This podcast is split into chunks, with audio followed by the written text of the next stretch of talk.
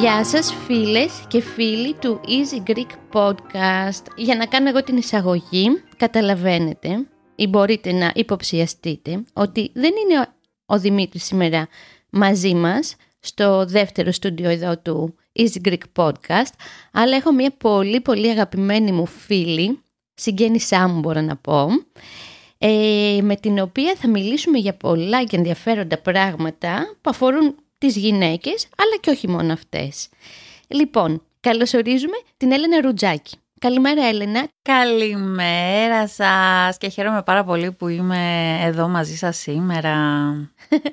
Πώς σου φαίνεται, έχεις ξανακάνει podcast? Όχι παιδιά, είναι η πρώτη φορά μου. Έλα ρε. Και την απολαμβάνω, είναι πολύ ωραίο. Νομίζω ότι είσαι γεννημένη για podcast, γιατί πάντα έχεις πολύ ωραία πράγματα να πεις. Οπότε τώρα παίρνεις το βάπτισμα του πυρός και ποιος ξέρει, η Έλενα, ε, είμαστε ξαδέλφια, αν μπορούμε να το πούμε έτσι. Έχει παντρευτεί τον πρώτο μου ξάδελφο, τον μιχαλη ο οποίος δεν έχει εμφανιστεί σε κανένα επεισόδιο του Easy Greek ακόμα. Όχι, είναι incognito. Ναι, είναι και λίγο ντροπαλός. Όπου με τον Μιχάλη έχουμε μεγαλώσει την κυριολεξία μαζί από την πρώτη μέρα της ζωής μου μέχρι και τα 20 χρόνια μου ζούσαμε στο ίδιο σπίτι πάνω κάτω.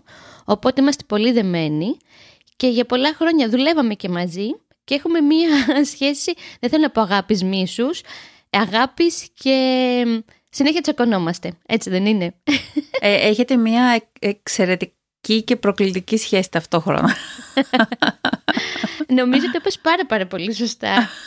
Χρόνια ψάχνω να βρω λέξεις για να βάλω σε κουτάκι τη σχέση με τον Μιχάλη. Βέβαια δεν θα μιλήσουμε για τον Μιχάλη σήμερα. Όχι, αλλά μου δίνεις ε, μία πάσα Για πες. να σου πω πόσο σημαντικές είναι οι λέξεις που χρησιμοποιούμε στην καθημερινότητά μας ε, και τι συναισθήματα μας δημιουργούν. Μπορεί κάποιος να πει ότι περνάω μια δύσκολη μέρα. Okay. Αυτό δημιουργεί πολύ έντονο συνέστημα.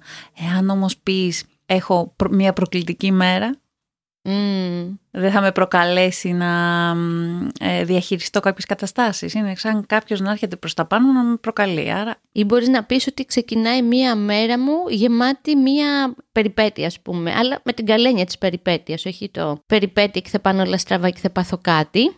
Οπότε έχεις πάρα πάρα πολύ δίκιο.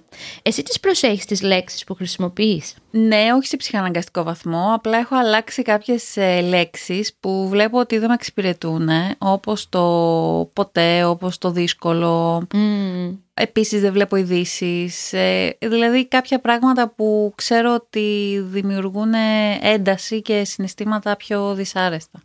Mm, συμφωνώ πάρα πολύ σε αυτό. Γενικά και με την τοξικότητα δεν τη θέλουμε, αλλά κάτσε να τα πιάσουμε από την αρχη Να πούμε αρχικά τι κάνεις, για ποιο λόγο είσαι εδώ, τι θα συζητήσουμε. Ωραία. Πώς έχει αλλάξει η ζωή σου τα τελευταία χρόνια με αυτό που αποφάσισες να καταπιαστείς; Τι είναι αυτό, πώς αποφάσισες να καταπιαστείς με αυτό και πού βρίσκεσαι σήμερα; Πολύ ωραία. Ξεκίνησα να κάνω προσωπική ψυχοθεραπεία από το 2011. Μέσα σε αυτό το ταξίδι μου λοιπόν ε, είδα πόσο σημαντικό είναι και πώς αλλάζω εγώ ε, μέσα από την προσωπική μου ψυχοθεραπεία. Έτσι μπήκα να κάνω, να σπουδασω καταρχάς για μένα, ε, life coaching. Okay. Βλέπω πόσο με αλλάζει και αρχίζω να το σκέφτομαι επαγγελματικά, οπότε παίρνω και την πιστοποίηση. Μετά από λίγο βλέπω ότι χρειάζομαι κι άλλο ένα πτυχίο για να μπορέσω να, να αναλάβω κι άλλες περιπτώσεις ε, ανθρώπων. Οπότε μπαίνω και σπουδάζω ψυχολογία. Τι ωραία ρε Έλληνα. Και όλα αυτά ξεκίνησαν από το πώς σε μένα λειτουργήσε όλο αυτό. Δηλαδή πρώτα τα έκανα όλα αυτά για να ανακουφίσω εγώ κάποια δικά μου κομμάτια. Ναι. Και έπειτα βγήκε επαγγελματικά. Ε, γιατί το λέω αυτό, γιατί δεν μπορείς να κάνεις κάτι επαγγελματικά και να έχει αποτέλεσμα και εν τέλει να σε εξελίσσει αν εσένα πρώτα στον ίδιο δεν αρέσει αν σε σένα δεν, δεν το αγαπάς εσύ πρώτα, βρε παιδί μου. Και αυτό νομίζω είναι μια μεγάλη πηγή ευτυχίας σε Έλληνα το να κάνεις πραγματικά αυτό που αγαπάς ως επάγγελμα, αν θες να το πούμε έτσι πιο τυπικά, ως εργασία, ως τρόπο να βγάζεις τέλος πάντων κάποια χρήματα. Γιατί δεν ξέρω, βλέπω πολύ κόσμο εκεί έξω που λέει πω ρε φίλε πάλι θα πάω στη δουλειά, το καταλαβαίνω γιατί δεν πάει να είναι δουλειά, αλλά νομίζω έχεις λύσει ένα πολύ σημαντικό κομμάτι και έχεις αφήσει έξω αρνητικά συναισθήματα να αγαπάς αυτό που κάνεις, έτσι δεν είναι; Ναι, είναι πια εργασία για μένα, έχει πάψει να είναι Ε, είναι μια εργασία ε, που βλέπω και πώς ε, αλλάζουν οι ζωές άλλων ανθρώπων μέσα από αυτό. Δεν ήταν πάντα εύκολο και δεν είναι πάντα εύκολο, ε, όμως αυτό το γιατί μ' αρέσει και τι αγαπάω έρχεται και υπερπηδάει τις ε, καθημερινές ε, προκλήσεις οποιοδήποτε επαγγέλματος. Οπότε το βράδυ ξαπλώνεις ευτυχισμένη; Τουλάχιστον σε αυτό το κομμάτι, έτσι. Σε αυτό το κομμάτι, ναι, είμαι ηρεμή. Είναι ένας τομέας που μπορεί και στηρίζει τους άλλους που ίσως έχουν ε, διάφορα θέματα. Νομίζω ότι είναι πάρα πολύ σημαντικό που υπάρχετε. Οι ψυχολόγοι και οι ψυχοθεραπευτές, γιατί και εγώ κάνω ψυχανάλυση, η ψυχοθεραπεία, Έλληνα, δεν ξέρω.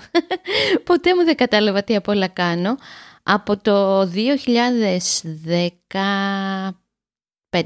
Mm. Οπότε πια μιλάμε για σχεδόν μια δεκαετία. Mm-hmm. Έχω, έχω σταματήσει λίγο την προσωπική, κάνω έναν άλλο τρόπο ψυχανάλυσης που δεν θέλω να μιλήσω τέλος πάντων γι' αυτό γιατί είναι πολύ προσωπικό.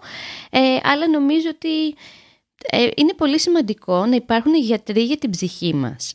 Γιατί πολλές φορές όταν λέμε, για παράδειγμα, έχουμε γενέθλια και λέμε αχ, να έχουμε την υγειά μας, ας πούμε για ευχή, Μιλάμε κατά κύριο λόγο για τη σωματική υγεία και την ψυχική κάπως την αφήνουμε στην άκρη. Και δεν μιλάμε και πολύ για την ψυχική υγεία. Τουλάχιστον εδώ στην Ελλάδα είναι ακόμα ταμπού. Συμφωνείς με αυτό; It takes two to tango, λένε τα φιλαράκια μας. Okay. Ε, εννοώντας ότι ψυχή και σώμα πάνε παρέα, αγκαλιάζονται, κρατιούνται χέρι-χέρι και πορεύονται. Ένα από τα δύο να έχει ε, κάποιο θέμα ε, και τα δύο θα δυσκολεύονται. Ισχύει αυτό. Θέλοντας να πω ότι και με τις γυναίκες που ασχολούμαι στην υπογονιμότητα, με τις υπογόνιμες γυναίκες, ε, βλέπω ότι όλο το ιατρικό σύστημα υποστηρίζει ε, με διάφορους τρόπους το σώμα.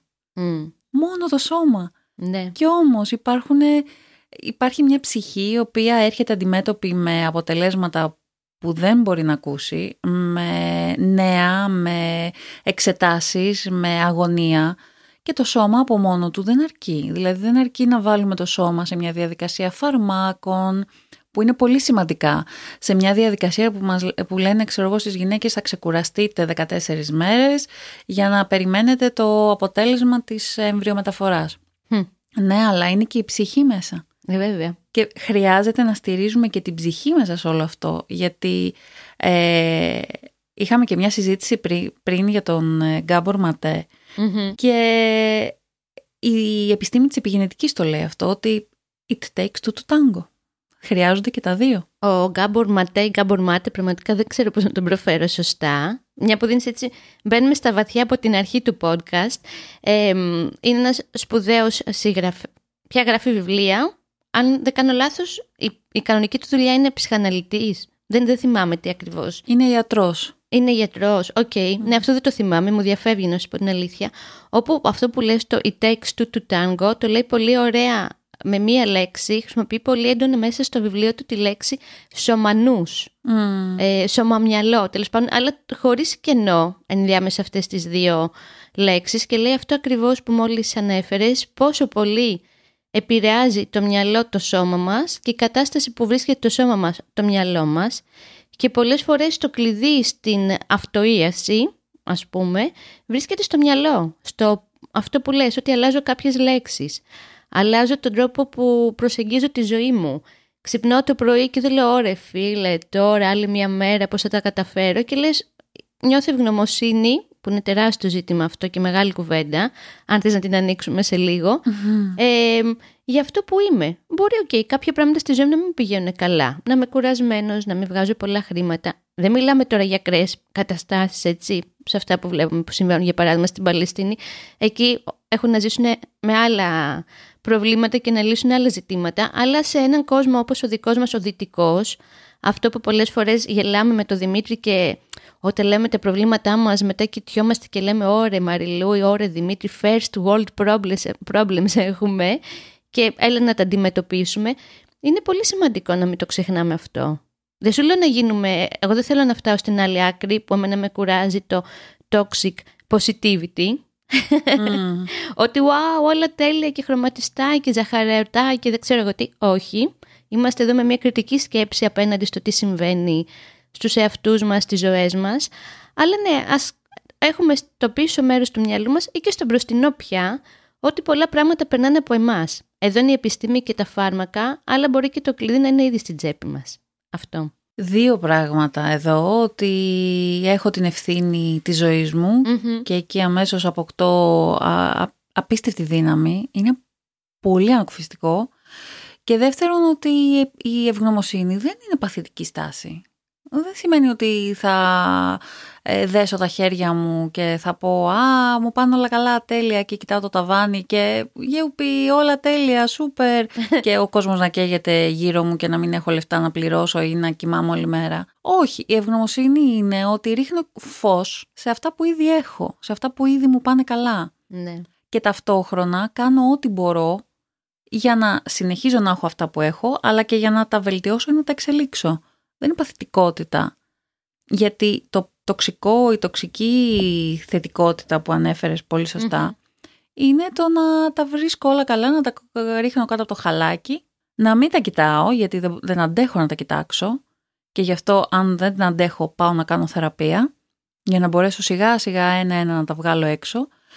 Ε, η τοξική θετικότητα είναι ε, φανίζομαι με ένα προσωπείο στους άλλους ότι μου πάνε όλα τέλεια εμένα. Εγώ τα έχω λύσει όλα. Και εσύ και λίγο κακομίρους που δεν σου πηγαίνουν τέλεια. ναι, ναι, καημενούλη. κάτι εξυπηρετεί και αυτό. Σίγουρα κάτι εξυπηρετεί. Όχι, δεν είναι αυτό. Είναι μια ευγνωμοσύνη που μου δίνει δύναμη να πω ότι έχω καταφέρει κάτι χτες και πάω να το εξελίξω και να καταφέρω και άλλα περισσότερα. Αλλά είναι σαν να δίνω ένα σήμα, ρε παιδί μου, στο σύμπαν, αν το θες έτσι.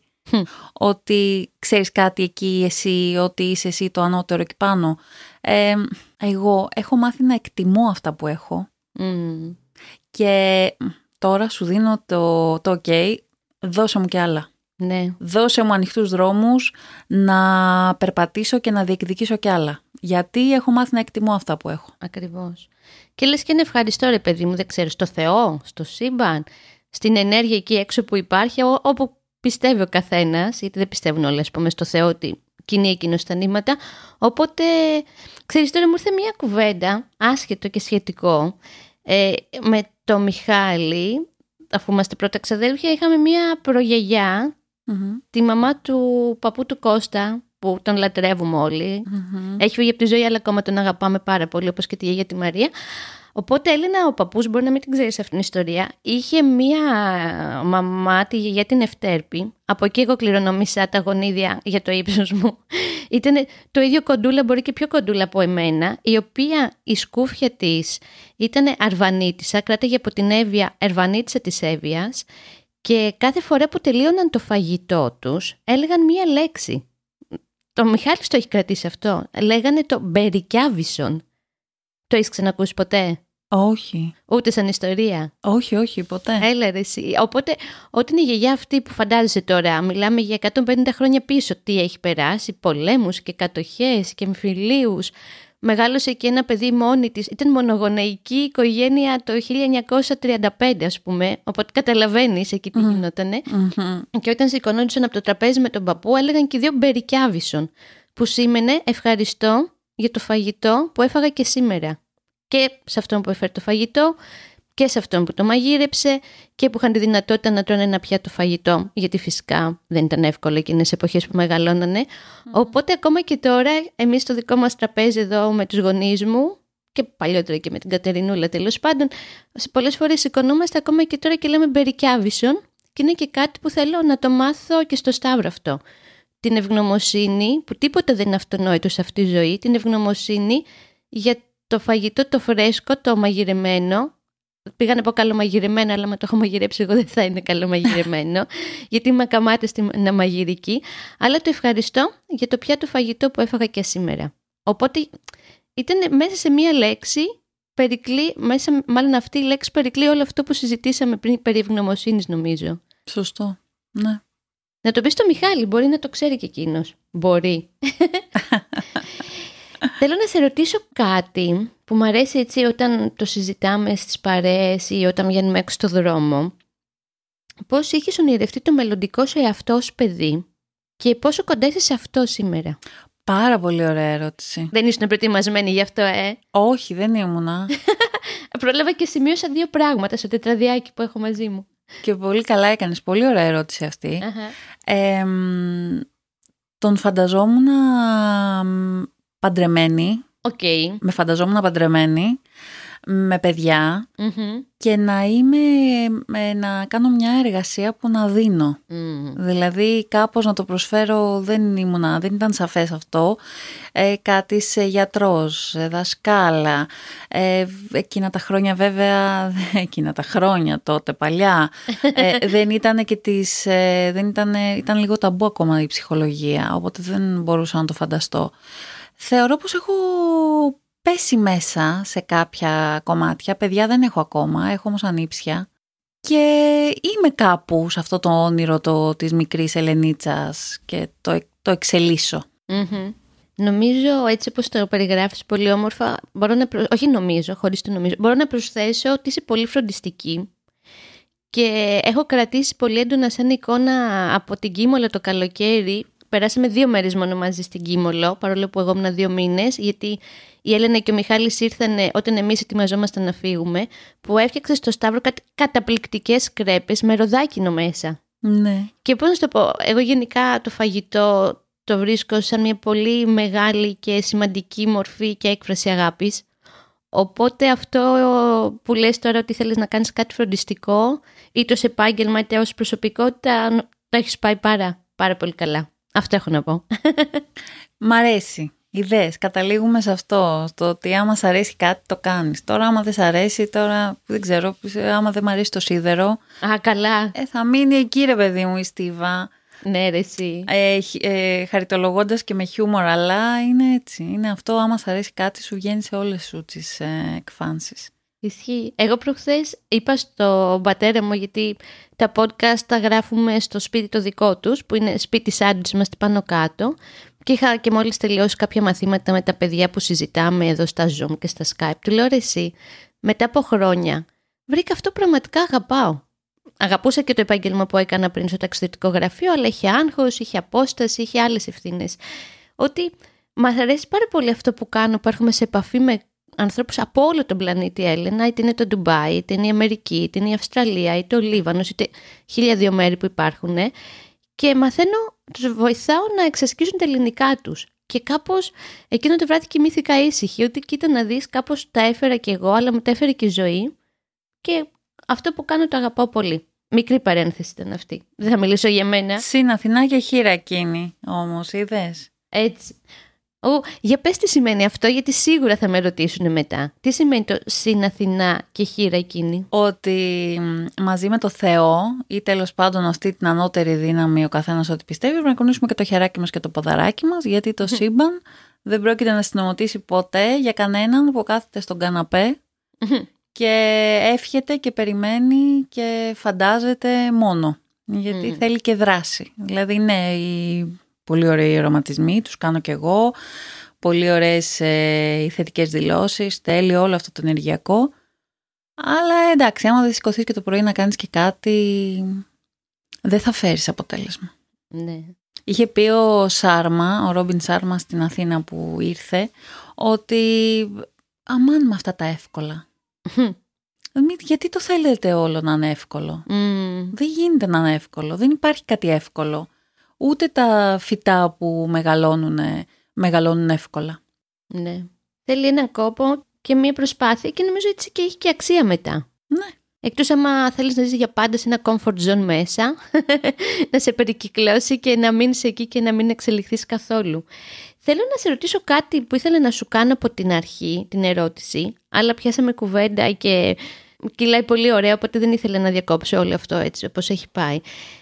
Θέλω να μου πεις, πάμε στην αρχή της κουβέντας μας, τι είναι ακριβώς το life coaching, γιατί εγώ δεν το γνωρίζω ακριβώς, και τι ακριβώς κάνεις αυτή την περίοδο, τι ετοιμάζεις με τη φίλη σου την Έλενα; Και πού μπορεί κάποιος να σε βρει στα social media; Πάρα πολύ ωραία. Λοιπόν.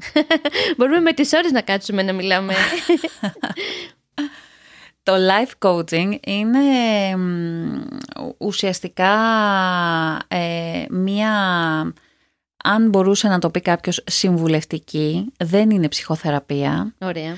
Ε, έχεις ένα συγκεκριμένο αίτημα και μέσα σε λίγες συνεδρίες τα συζητάμε, τα βάζουμε κάτω. Ωραία. Και προσπαθούμε να φτάσεις το στόχο σου. Ε, από εκεί και πέρα έχει ένα ε, ταβάνι όλο αυτό. Υπό την έννοια ότι ένας life coach δεν μπορεί να αναλάβει ε, ψυχοπαθολογίες όπως από τα απλά, από τα πολύ απλά θα σου πω, τα πολύ απλά και καθημερινά, όπως το άγχος, η κατάθλιψη, η κρίση πανικού.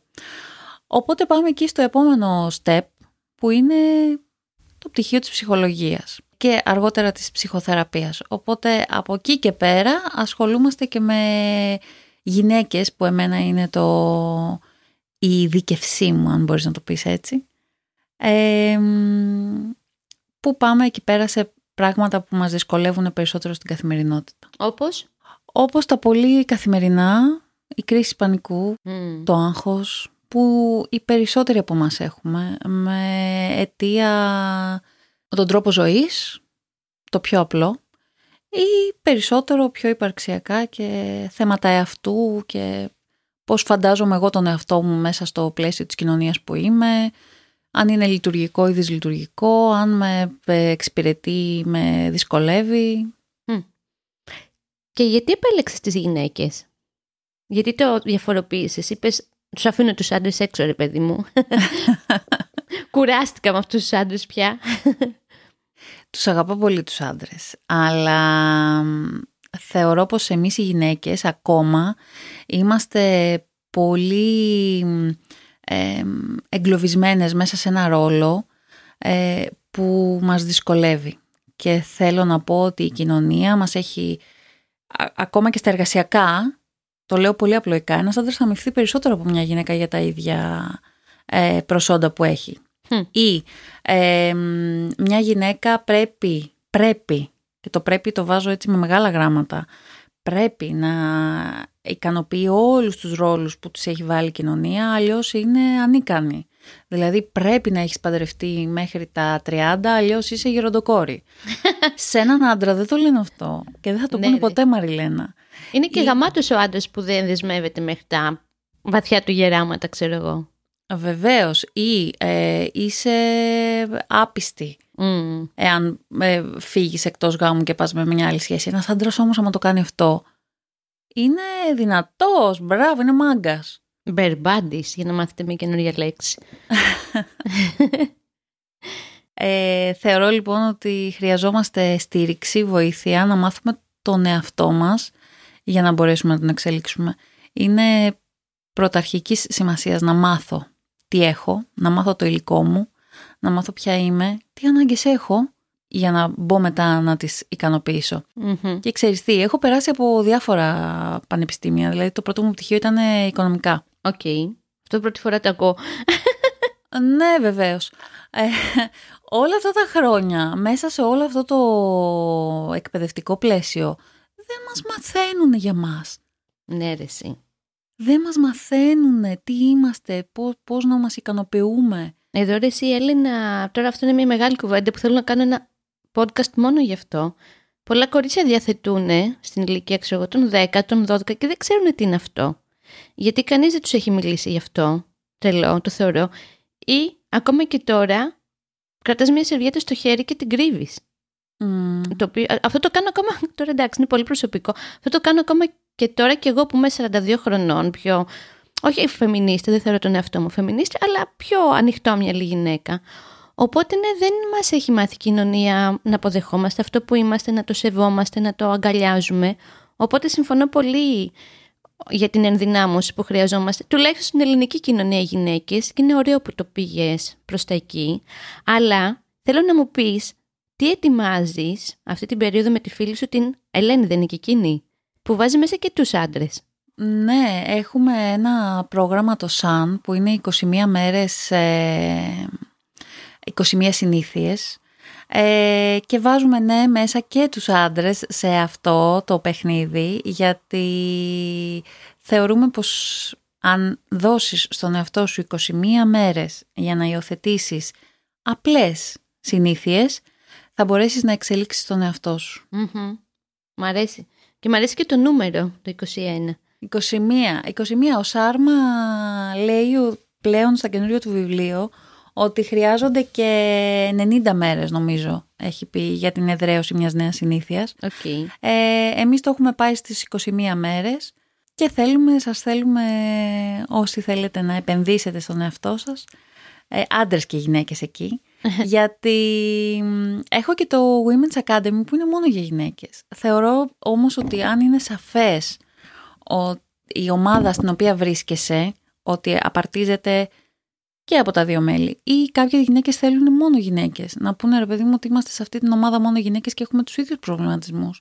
Έχουμε τα, τα, τις ίδιες σκέψεις, τα, τα, τα, ίδια άγχη. Δένουν καλύτερα. Οι, οι άντρες, οι μπαμπάδες, οι σύζυγοι, δεν ξέρω ότι δεν τα καταλαβαίνουν Έλενα. Όσο και να προσπαθούν να τους εξηγήσουμε κάποια πράγματα, γιατί είναι πολύ διαφορετικά. Και είναι οκ. Και είναι οκ, εντάξει. Και είναι οκ. Υπάρχει ένα βιβλίο. Ναι. Ε, άντρες από τον Άρη, γυναίκες από την Αφροδίτη. Κοίτα τώρα, πάμε στον. Ε, και καλά, ο Άρης παίζει λίγο και με τον Θεό του πολέμου και Αφροδίτη το Θεό της ομορφιάς. Πάλι όμως στερεότυπο αναπαράγει με κάποιο τρόπο, ε. Σωστό. Βέβαια, έχουμε και οι δύο τη θηλυκή και την αρσενική μας ενεργεια μέσα μας. Ισχύει αυτό. Και είναι πολύ ωραίο να τα αποδεχτούμε και να μην... Ε, τέλος πάντων. Α, για να αποδεχτούμε όμως κάτι, συγγνώμη που σε διακόπτω, αλλά για να αποδεχτώ κάτι, πρέπει πρώτα να το έχω Αυτό λέω και στην ακαδημία που έχω φτιάξει, ότι ε, κοριτσιά, πάμε να γνωρίσουμε πρώτα αυτό, αυτή την πάστα από την οποία είμαστε φτιαγμένοι. Για να μπορέσουμε μετά είτε να βελτιώσουμε κάποια κομμάτια, είτε να αποδεχτούμε κάποια άλλα. Ναι. Αλλά πρέπει πρώτα να γνωρίσουμε τι έχουμε. Ε, ναι. Ποιες είμαστε. Δεν, δεν μπορείς να αγκαλιάσεις αυτό που είσαι αν απλά αγνοείς το που πατάς και που βρίσκεσαι. Οπότε ένα-ένα τα βήματα. Έτσι δεν είναι; Έτσι είναι, ξεκάθαρα. Και χωρίς βιασύνη. Πού μπορεί να σε βρει κάποιος, να σου στείλει ένα μήνυμα ότι ξέρεις κάτι σε άκουσα και ήταν πολύ ωραία αυτά που είπες. Θέλω να μπω σε αυτή την Ακαδημία των Γυναικών ή να παρακολουθήσω αυτό το challenge των Τέλεια. 20 ημερών. Για πάμε να παίξουμε μπαλίτσα. Με αυτό. Είμαι στο, σε όλες τις πλατφόρμες και, και στο facebook και στο instagram. Ε, Έλενα Ρουτζάκη. OK. Okay. Αγγλικά έτσι. Αγγλικά, ναι. Και η Ακαδημία Γυναικών αυτή είναι μια κλειστή ομάδα στο Facebook όπου πρόσβαση έχουν μόνο γυναίκες που είναι συνδρομήτριες και με ένα αίτημα, με ένα μήνυμα σε μένα μπορώ να σας βάλω από τον επόμενο μήνα. Αυτό το μήνα παρεμπιπτόντως τρέχει το θέμα σχέσεις. Α, ναι. Mm. Έχεις δίκιο.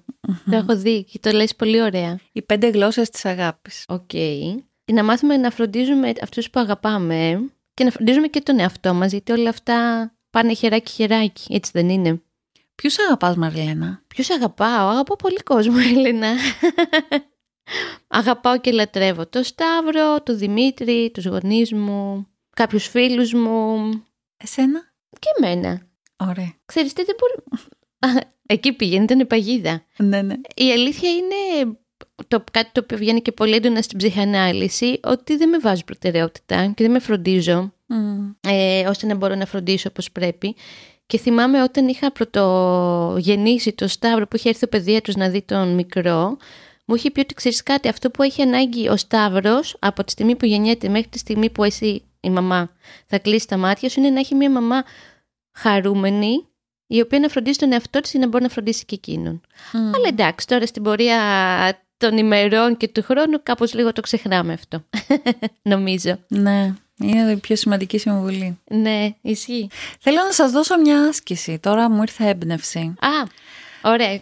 Κλείνουμε λοιπόν με αυτό, για πες. Ναι, θέλω να βαθμολογήσετε λίγο τους τομείς της ζωής σας. Να δείτε αν υπάρχει μια ισορροπία. Ε, από το 0 έως το 10, πόσο ευχαριστημένοι είσαστε σε κάθε τομέα; Οικογένεια, υγεία, εαυτός, ε, επαγγελματικά, χόμπι. Σεξ, βασικό ε. Σεξ, κοινωνικότητα, ναι, όλα. Οκ. Θα το κάνω κι εγώ και θα πιούμε καφεδάκι να το συζητήσουμε. Αμέ. Οπότε, ε, όποιος κάνει την άσκηση και θέλει να μας στείλει και να μας πει και πώς του φάνηκε η κουβέντα που είχαμε εδώ με την υπέροχη Έλενά μας, με μάλλον πριν ο Δημήτρης και μου λέει δεν γίνεται Μαριλένα να μην ξέρεις το mail του, του Easy Greek απ' έξω, οπότε μου το σημείωσε ένα χαρτάκι, μπορείτε να μας στείλετε λοιπόν mail έτσι για ένα feedback μια ανταπόκριση, δεν ξέρω πώς να το μεταφράσω το feedback Έλληνα, στο podcast παπάκι easypavlagreek.org ή να αφήσετε ένα σχόλιο στο easygreek.fm. Πώς σας φάνηκε η κουβέντα αυτή και γενικά ό,τι άλλο θέλετε να μας πείτε. Και να μας γράψετε αν φροντίζετε τον εαυτό σας. Πολύ Επειδή πάμε σιγά σιγά στο κλείσιμο και στο να αποχαιρετήσουμε εδώ τους φίλους και τις φίλες μας, είναι κάτι έτσι που θες να πεις για το κλείσιμο αυτό; Ότι έχει προτεραιότητα ε, ο εαυτός υπό την έννοια ότι μόνο από γεμάτο δοχείο μπορώ να δώσω στους άλλους. Από άδειο δοχείο δεν μπορώ να δώσω σε κανέναν. Ου, τέλειο αυτό Έλενα, το κρατάω. Είναι το μάθημα για το μήνα Και θα το πω και σε κάποιους ανθρώπους που παλεύουν να δώσουν αλλά είναι πάρα πολύ άδειοι και ως αποτέλεσμα είναι να είναι και πάρα πολύ κουρασμένοι και για τους ίδιους και για τους τριγύρω τους. Αυτό έχω να πω εγώ. Έλενα, σε ευχαριστώ. Ήταν πολύ ωραία. Ευχαριστώ εγώ. Ήμουν σίγουρη ότι θα ήταν πολύ ωραία. Σας ευχαριστώ πάρα πάρα πολύ και συγχαρητήρια για αυτό που κάνετε, μου αρέσει πολύ. Ε, καλή συνέχεια. Και να είμαστε όλοι καλά, ε, πώς θα το λέγαμε παλιά, νους υγιής εν σώματι γη. Ορίστε. Πολύ ψαγμένο. Μετά θα με ρωτάνε πάλι οι μαθητές μου τι είναι αυτά. Να, να είστε όλοι καλά. Θα τα πούμε σύντομα εμείς. Γεια και χαρά. Άλλη να ευχαριστώ.